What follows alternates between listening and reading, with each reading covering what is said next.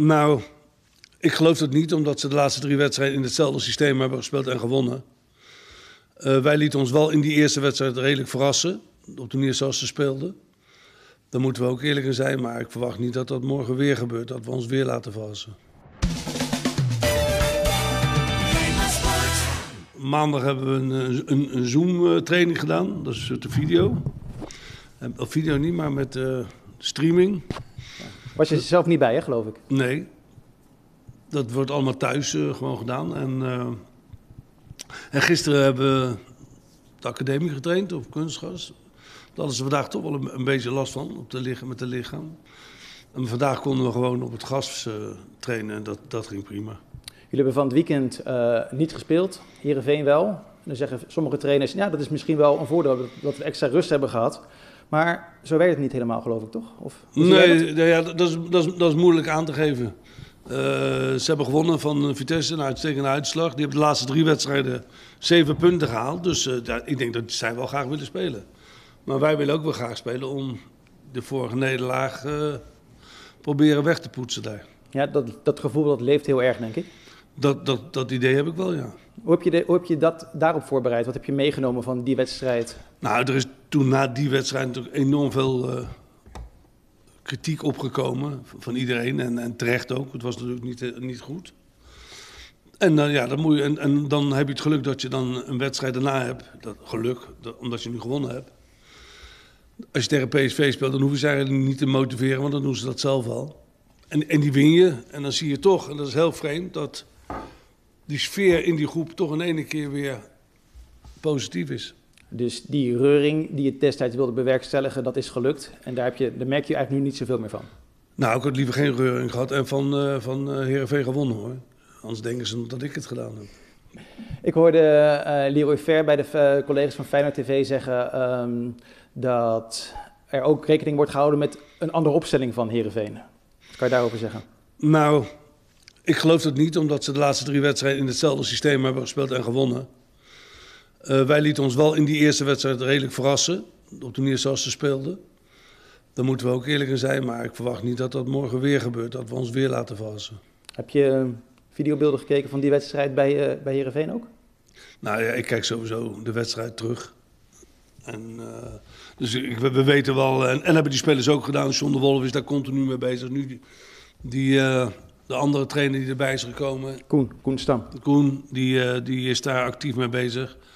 Wat meer dan voorheen, dus dat is alleen maar goed. Die rol van, van Koen Stam, hoe ervaar je die nu nadat je iets meer dan een week met hem samen hebt gewerkt?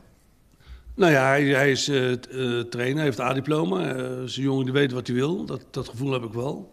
En hij vervangt Petrovic en daarnaast doet hij nog iets meer in de vorm van het laten zien. Ik hoorde Leroy Ver ook zeggen dat de wedstrijd ook nog een klein beetje een herinnering oproept richting Carlo de Leeuw. Natuurlijk een jaar uh, geleden dat hij uh, zaterdag was overleden, zaterdag een jaar geleden. Ja. Uh, heb jij dat ook meegenomen in de wedstrijd voorbespreking? ik, wist niet, ik wist niet dat Leroy dat verteld had, maar ik, ik, begon er ook over. Dat was natuurlijk wel een hele, hele speciale week. De wedstrijd, de begrafenis, et cetera, et cetera. Maar dat, daar heeft die groep echt uitstekend aan, aan, meegewerkt, laat ik het zo zeggen. En, uh, het was een, dat vond ik een hele emotionele dag. Die wedstrijd, het winnen, de fans. Ja, jij ging snel naar binnen, hè? Toen dat ja, kan, daar kan ik niet meer tegen. Nee? Nee, nee dan... Uh, leuk voor de camera, niet leuk voor mij. Het is niet echt toch om uh, af en toe te huilen? Nee, maar dat... ik, ik heb niks nodig tegenwoordig. Je gaat zo snel, als je nu een konijntje in de sneeuw ziet buiten, dan ga je al. Nou, een konijn niet, maar... um, ja, hoe erg mis je Cor tenslotte? Nou, ik ben maandag bij Cor geweest en uh, hij voelt al, al, wat beter, maar hij moet toch de komende drie, vier weken moet hij rustig aan gaan doen. Van de week had hij nog een, uh, moest hij nog terugkomen met de dokter. En, en dan zullen ze waarschijnlijk weer een foto maken en dan kunnen ze kijken hoe goed hij het is geworden of niet, omdat hij nog meer rust moet nemen. Dus, maar dus dat kan ook een langere periode duren, ja. dat weten we niet. Maar, maar hopelijk niet. Nee. Want koor thuis, dat is, een, uh, is niet zo goed.